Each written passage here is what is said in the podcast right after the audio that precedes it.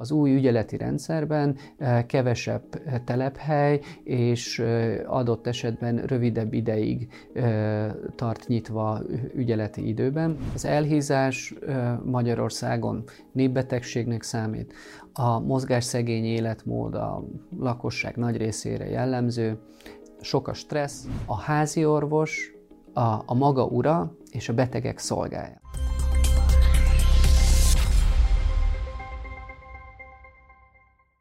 Első ránézésre talán furcsa egy gazdasági tematikájú podcastben az egészségügyi ellátórendszerről vagy a háziorvosi praxisokról beszélgetni, de ha nincsen egészségügyi alapellátás, hogyha nincsen egészséges társadalom, akkor a gazdaság működése is gyakorlatilag lehetetlenné válik. Nos, az alapellátás helyzetéről, problémáiról beszélgetek dr. Perés Ábellel, aki házi orvos.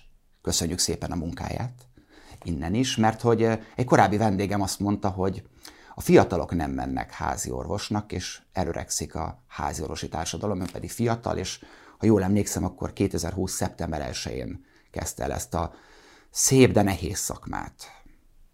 Köszönöm szépen a meghívást, és igazából ez a köszönet minden házi orvos kollégám és tulajdonképpen az összes paciensünk nevében érkezik, hogy ez a gazdasági podcast is foglalkozik a mi problémáinkkal, illetve a rendszerben lévő nehézségekkel. Ugye, hát hogy mondjam, nem egyszerű soha elkezdeni egy hivatást, egy szakmát, de hát ön nagyon beleválasztott ezzel a 2020-szal, hiszen nagy reményekkel érkezett Bicskére, ami ahogy beszélgettük a műsor előtt, kicsit agglomeráció, kicsit nem, kicsit Pest megye, de még kicsit olyan Budapest, sok, sok keveredés van benne, de hát Covid. A Covid nagyon sok mindent megváltoztatott, de vagy hát legalábbis át kellett gondolni sok e, előzetes elképzelést, de így három és fél távlatában azt mondta, hogy problémák és egyebek.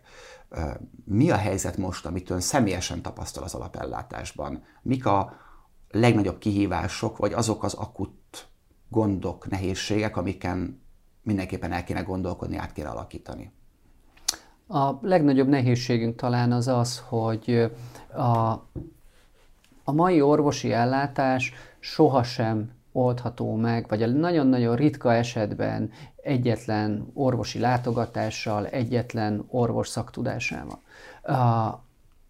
Egy komplex rendszerben dolgozunk, az egészségügyi ellátótárs egy csapatmunka, és ennek a csapatnak e, mi is a részei vagyunk, távol vagyunk a kórházaktól, a többi kollégánktól, de e, körülbelül, hát ezt sokszor mondják, hogy mi vagyunk a kapu őrei, akik eldöntjük, hogy e, ki megy e, tovább, e, illetve ki az, akit mi helyben megpróbálunk ellátni. A legnagyobb nehézségünk jelenleg az, hogy azok a pácienseink, akik további szakellátást igényelnének, nagyon hosszú várakozásra számíthatnak a járóbeteg szakellátórendszerben. Ugye ezek a krónikus betegségeket, amik a magas vérnyomás, cukorbetegség, mozgásszervi panaszok, ezzel a pácienseim nagy legtöbb problémáját lefektük ezzel a három e, nagy körrel.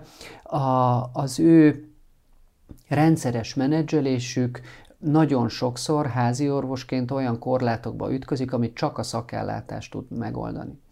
Ennek egyrészt a esetek bonyolultsága az oka, de másrészt az, hogy egyes finanszírozási szabályok elzárnak a házi orvosok elől olyan más országok házi orvosai, családorvosai számára közvetlenül elérhető gyógyszereket, diagnosztikus módszereket, terápiás lehetőségeket, amiket én tudom, hogy a betegeimnek szüksége van rá, de ezeket csak egy másik szakorvos kollega segítségével érhetjük el, akikre viszont hónapokat, fél éveket kell várni a betegeimnek ez a várakozás, ez, hogyha mondjuk egy krónikus betegségről beszélünk, ez csak az első rendszerbe való bejutásnál tapasztalható, vagy ez utána is jellemző, hiszen mondjuk egy kettes típusú cukorbetegnek, egy időskori cukorbetegnek bekerülni a szakellátásba lehetséges, hogy nehéz, de utána ugye elméletileg kötelessége a szakorosnak rendszeres időpontot adni,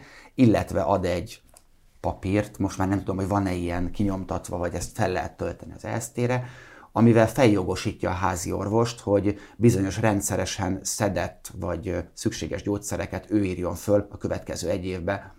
Tulajdonképpen ezzel visszadobva a labdát az alapellátásnak. Erről beszélt, amikor azt mondta, hogy vannak olyan korlátok, amik léteznek, de utána hát ezeket láthatóan meg lehet oldani. Ezeket érdemes lenne feloldani?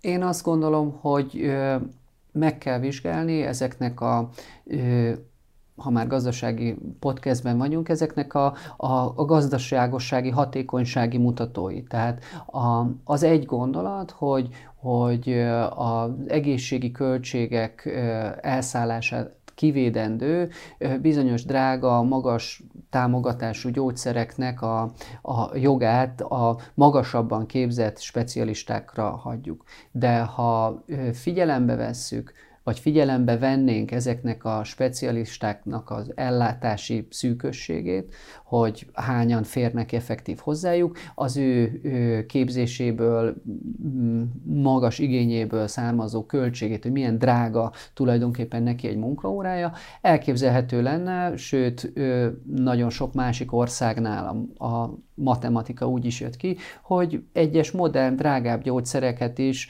ö, az alapellátásba, hogy a páciensek minél korábban, minél zöggenőmentesebben hozzájussanak, e, adott esetben a betegségükben fél év, egy évvel korábban már elkezdjék ezeket az egyébként hosszú távon rendkívül kedvező hatású gyógyszerek alkalmazását. Ugye most beszéltünk a kapacitás hiányról a szakellátásban de az is egy ismert tény, és vannak róla teljesen független magyar és európai statisztikák, hogy a kapacitás hiány már az alapellátásban is abszolút érzékelhető. Tehát nagyon sokat beszélünk arról, hogy a, a vágyott 6500 praxisból most már több mint 600, kb. 10%-a tartósan betöltetlen. Kevesebbet beszélünk róla, de az is egy nagyon fontos adat. Fölírtam, hogy 2022-ben egy háziorvos átlagosan 12.773 esetet látott el egy évben, ami átlagos munkanapokkal számolva, átlag munkaórában naponta 50 kontaktus a háziorvos és a, a páciens között, akik bejutnak. Mennyire van kapacitás probléma, mit érzékel ebből, akár ott a környező településeken, vagy mit hall a kollégáktól? A nagyon heterogén az ellátás minősége és az ellátáshoz való hozzáférés lehetősége. A, egészen más problémákkal küzd egy nagyvárosi házi orvosi praxis, mint egy vidéki kistelepülési. A tény, hogy a felzárkózónak mondott hátrányosabb helyzetű régiókban már a házi orvosi ellátáshoz is nagyon korlátozottan jutnak hozzá az ottani lakosok, és pusztán az a távolság, ami a szakellátó intézményektől őket elválasztja, az még tovább nehezíti ezt a problémát. Én egy városi házi orvosként ezeket a problémákat csak távolabbról látom. A, ami Biztos, hogy nagyon sok az adminisztratív feladat, tehát ezekből a napi átlagos 50 ellátásból nagyon sokszor nem igénylünk hosszas vizsgálatokat, megbeszélést, tartós gyógyszerek felírásához tényleg csak egy pár perc vonatkozik, viszont a másik oldalon ezekből az 50-ből bizony napi 5-6-8 olyan eset van, akivel a rájutó 8-10-15-20 percnél adott esetben többet kell foglalkoznunk. Azt mondja, hogy ön ugye nem nagyon látja ezeket a a, a problémákat közvetlenül a közvetlen környezetében, de azt tudom, hogy különböző felületeken, akár mondjuk zárt csoportokban elég sok dologról beszélnek, és hétről hétre jön újabb és újabb hír, vagy regionális médiafelületeken, újságokban, szintén közösségi médiában, hogy itt sincsen már házi orvos, itt megszűnt az ügyelet, most éppen Pest megyében egy településen a gyerekorvos ügyelettel volt probléma, előtte egy 40 kilométert kell utazni a legközelebbi házi orvoshoz, mert nem lehet megoldani más módon. Ez mikor lesz val olyan szintű probléma, ami már, ami már nehezen kezelhető, amikor mondjuk már begyűrűzhet oda, hogy hát igen, kedves doktor úr, tudjuk, hogy Bicskén vissza egy praxist, de nem tudjuk máshogy megoldani, be kéne segíteni Dabason, és oda kéne átmenni heti négy órát, mert nem tudunk oda embert küldeni. Előfordulhat ilyen? Mert hogy az ügyeleti rendszernél már látjuk, hogy vannak repedések ezen a rendszeren. A jelenlegi ö, jogi környezetben ezt én a, nem látom. Tehát ugye a házi orvosként mi legtöbben a saját vállalkozásunk alkalmazottjaként dolgozunk, és az egészségbiztosítóval az adott körzet ellátására kötünk egy szerződést. Tehát amíg ezekből a polgári szer, szerződésekből minket nem kényszerítenek ki, addig nem vagy lesznek a házi orvosok rendelhetők, és nagyon sok kollega pont emiatt a szabadság miatt választotta a házi orvosi pályát. Egy picit beszéljünk erről a szabadságról, meg nagyon fontos, hogy miért választották, ez talán engem most ez érdekelne a legjobban, de a, az ügyeleti rendszer problémája, ami február 1-től Pest megyébe is bevezetésre kerül, ott egy nagyon komoly feszültség látszott az orvosi kamara és az országos mentőszolgálat között. Tulajdonképpen az egyik politikai haszonszerzéssel, a másik szakmai kérdésekkel támadta a, egymást. Igazából azt látjuk, hogy több megyében, ahol ez már bevezetésre került, működőképesnek látszik a rendszer kívülről, van, ahol nagyon döcögősen működik, és a legfrissebb információk szerint, amit én megtaláltam a hírportálokon, Pest megyében hiába van február 1 ez a rendszer hivatalosan, aláírt szerződés viszont még háziorvosoknak nincsen erre az ügyeleti ellátása. Mi itt a probléma? Öngyakorló háziorvosként el tudja mondani, hogy akármi a kamara vagy a kollégák problémája, és miért megy az ennyire nehezen, hiszen én azt gondolnám, hogy ügyeleti rendszer, valami változik, de hát ügyelni kell, vagy hát gondolnám én ezt egyszerű, naív állampolgárként. Mi itt a gond?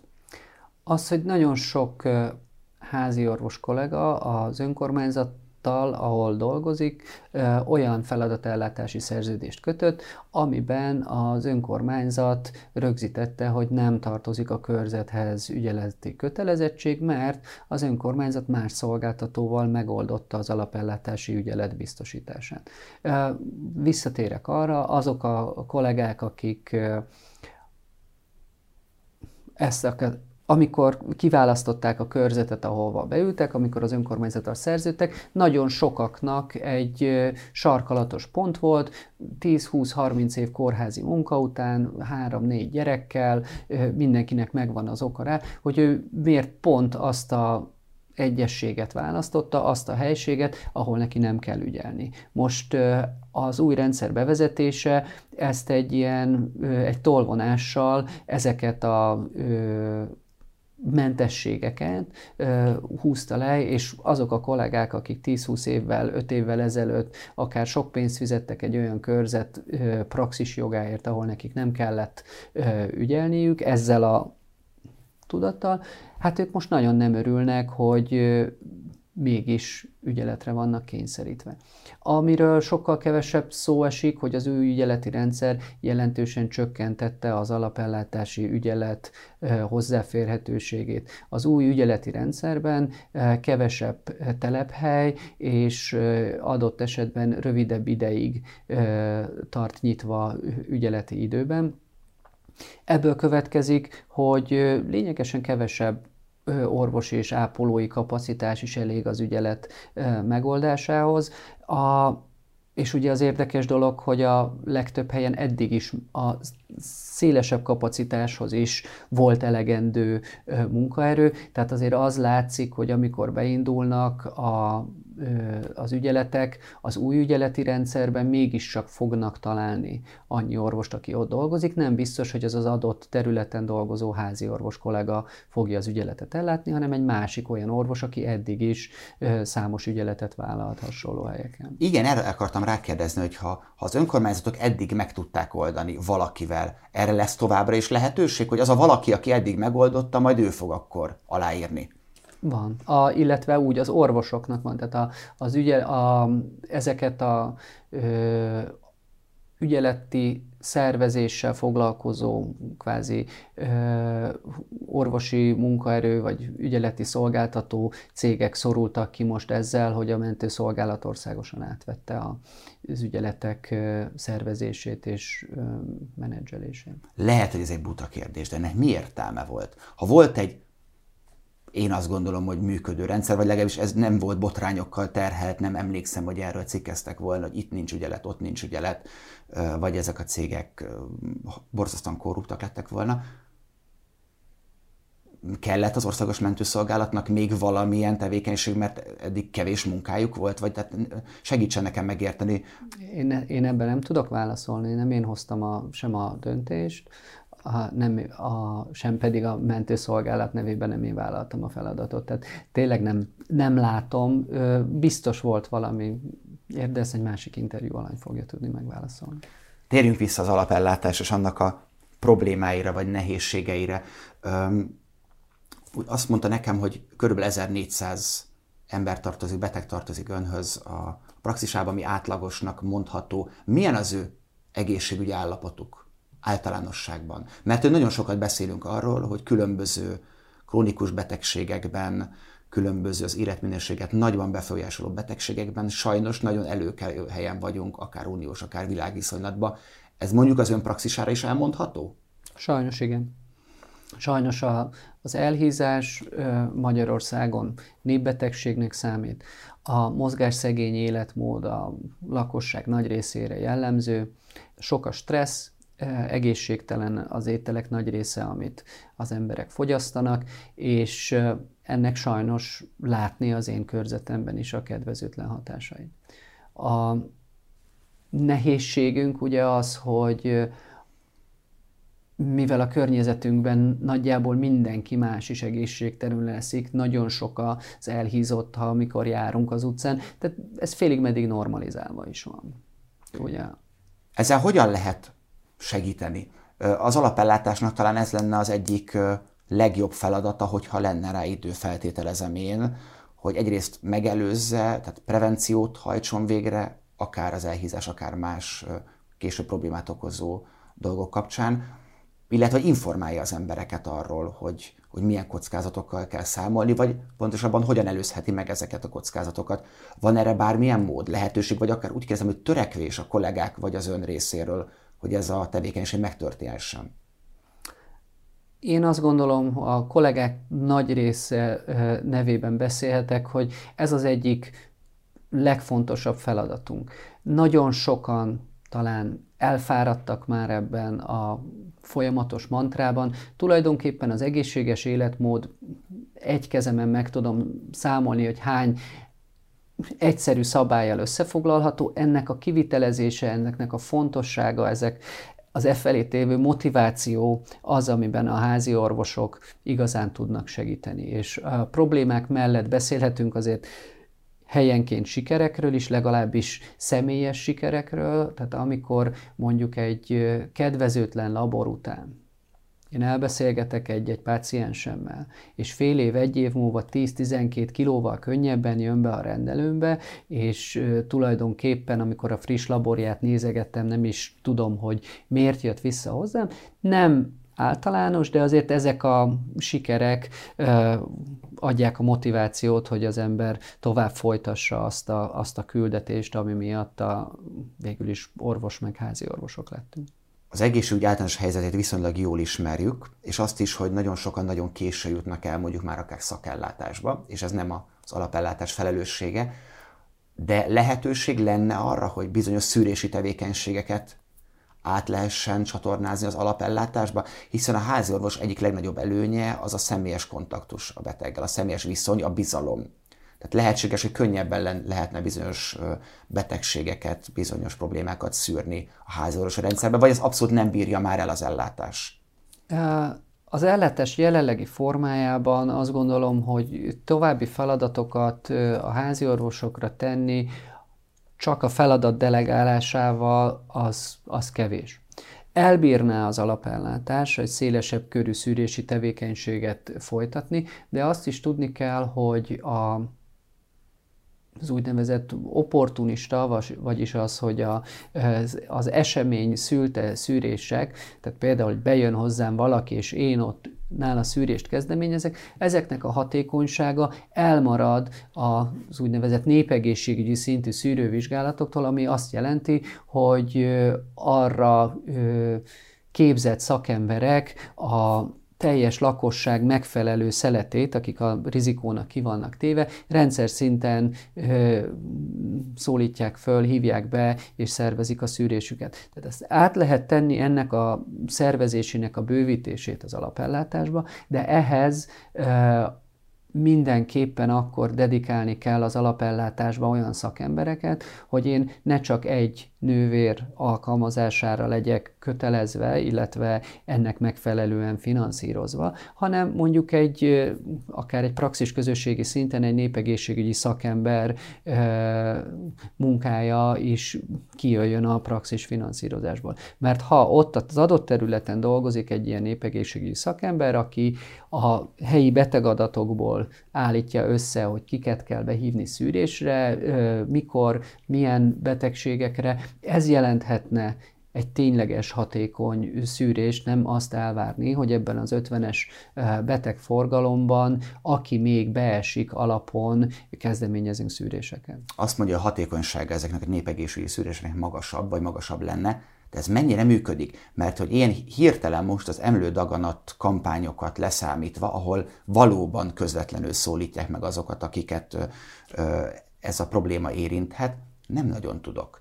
Köte... pedig, pedig rengeteg van, tehát a ö, csecsemők, újszülötteknek rendszer szintű szűrési ö, metódusa ö, számtalan betegségre, látás, hallás, ö, enzimhiányos betegségek már a születés környékén megtörténik. A daganatos betegségekkel kapcsolatban ö, Európai Tanács ö, ajánlása szerint három ö, betegségcsoportban, a vastagbélrák, ö, az emlő és a ményakrák Bonn szükséges ilyen, ezek működnek is Magyarországon. Ményakrák szűrésre és emlőszűrésre és a Nemzeti Népegészség Központ eh, személyre szóló behívó leveleket küld ki azoknak a hölgyeknek, akik abban az életkorban vannak, hogy szűrésük szükséges, és nem volt a megfelelő időtartamon belül szűrésük. Tehát ez a fajta behívás és a szűrésre eh, biztosítás ez működik.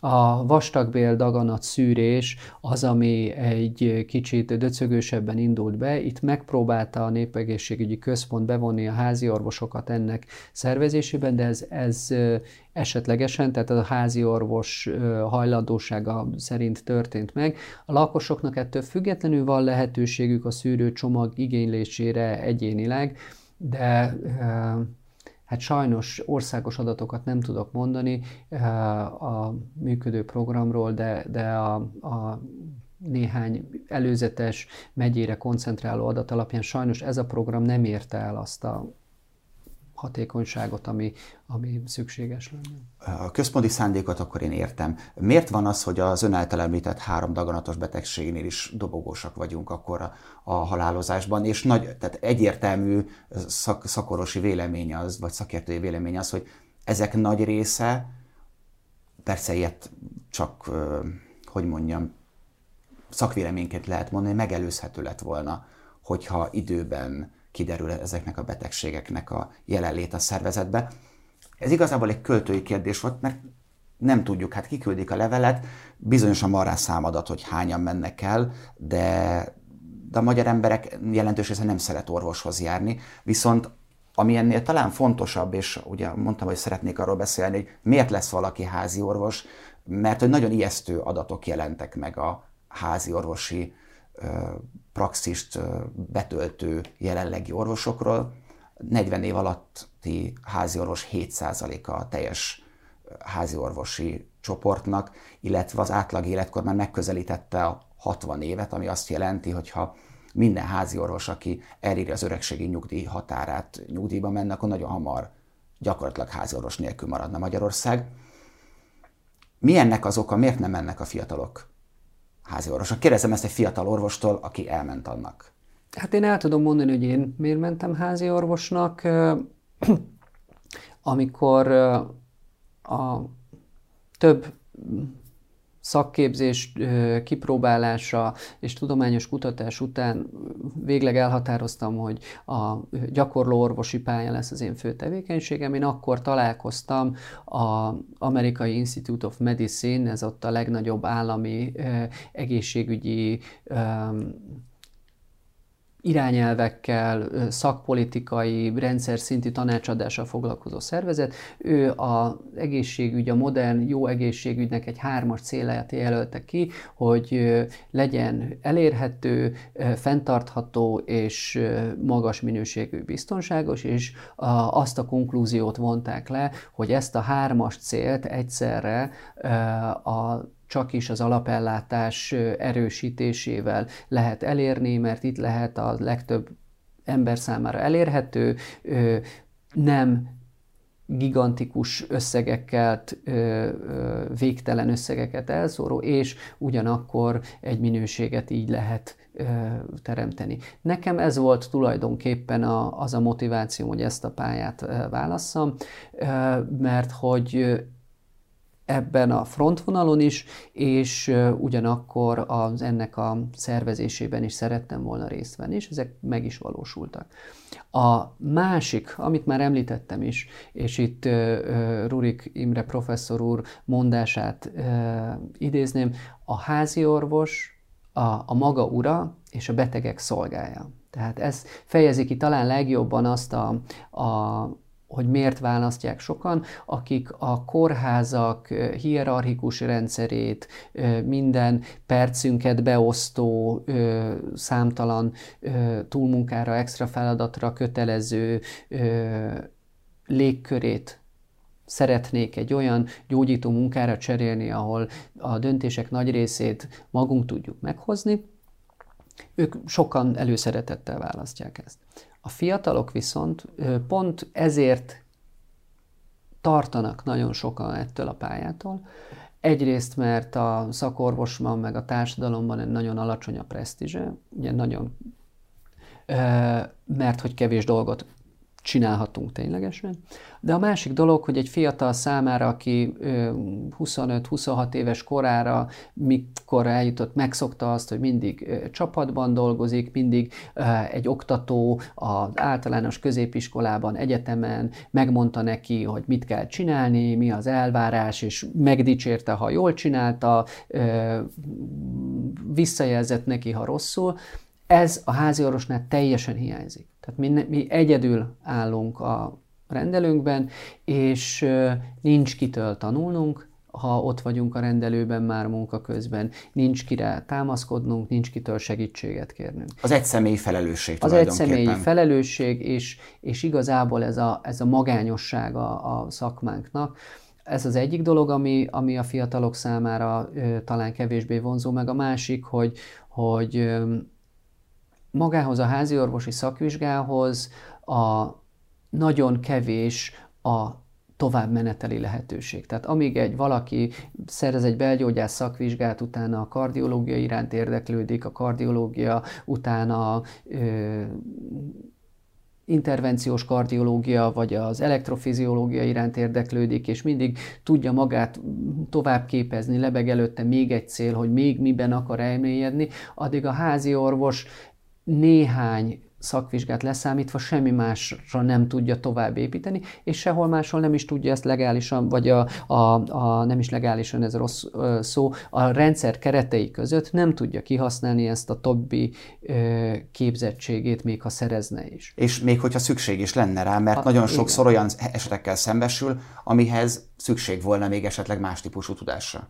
Igen, de a jelenlegi rendszerben ö, még ha befektet többlet erőforrást arra, hogy tovább képezze magát, illetve többlet szolgáltatást nyújt az alapellátáson belül a betegeinek, nincs, nem fog többlet finanszírozást kapni rá. Tehát nem lesz őnek, és ez el is veszi ezt a motivációt. Tehát nincsenek meg azok a, a, a keretek, amiben egy házi orvos valamiféle szakmai előmenetelt elképzelhet magának a következő húsz évre, hogy ő most miben fog fejlődni, és ez neki, illetve a betegeinek hogyan lesz majd jobb. Doktor úr, szerintem az idők végtelenségig lehet az alapellátással beszélni, és szerintem lesz is rá mód, hogy majd folytatjuk. Tudom, hogy nincsen előtt a kristálygöm, nem jóslást várok.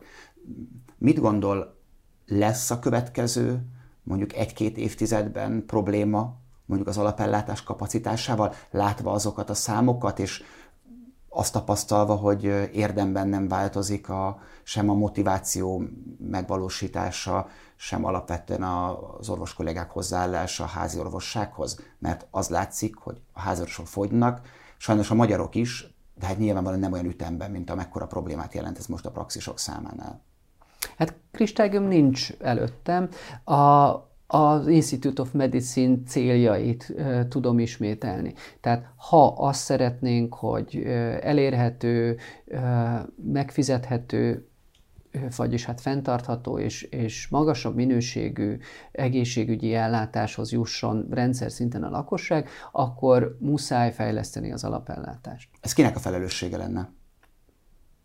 Kinek a feladata lenne, hogy ezt a az alapellátással való dolgokat legalább elindítsa.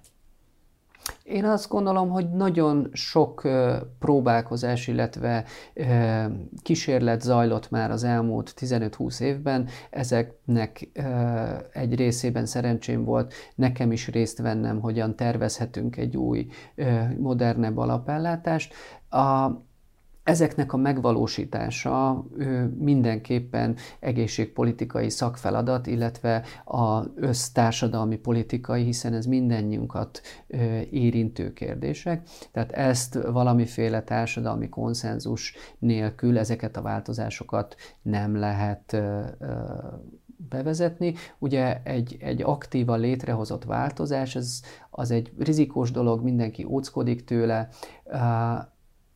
és egyébként ugye nagyon sokan, akik a rendszerben vannak, nem akarják már pusztán a változástól való félelemtől. Egy, tényleg egy csak nagyon rövid utolsó eldöntendő kérdés. Segíteni ezt az átalakulást, ezeket a fejlődési dolgokat, ha mondjuk lenne újra egészségügyi minisztérium önállóan? ennyire mélyen én nem vonódtam bele a egészségügyi szakpolitikába, amit házi orvosként inkább elvárnánk, hogy, vagy szeretnénk, és kollégáim megfogalmaztak, hogy egy, egy az alapellátás minőségével, szakmai standardok fejlesztésével, a házi orvos kollégáknak ebben konkrét segítségnyújtással foglalkozó országos intézmény, ez mindenképpen üdvözlendő lenne. Nagyon szépen köszönöm, hogy mindezekre válaszolt nekem. Nagyon köszönöm a meghívást és a lehetőséget. Önöknek pedig köszönöm a figyelmet, iratkozzanak fel a csatornánkra, eddig még nem tették volna meg, hogy a beszélgetéseikről azonnal értesüljenek, és várjuk véleményeiket szokásosan a komment szekcióban. Viszontlátásra!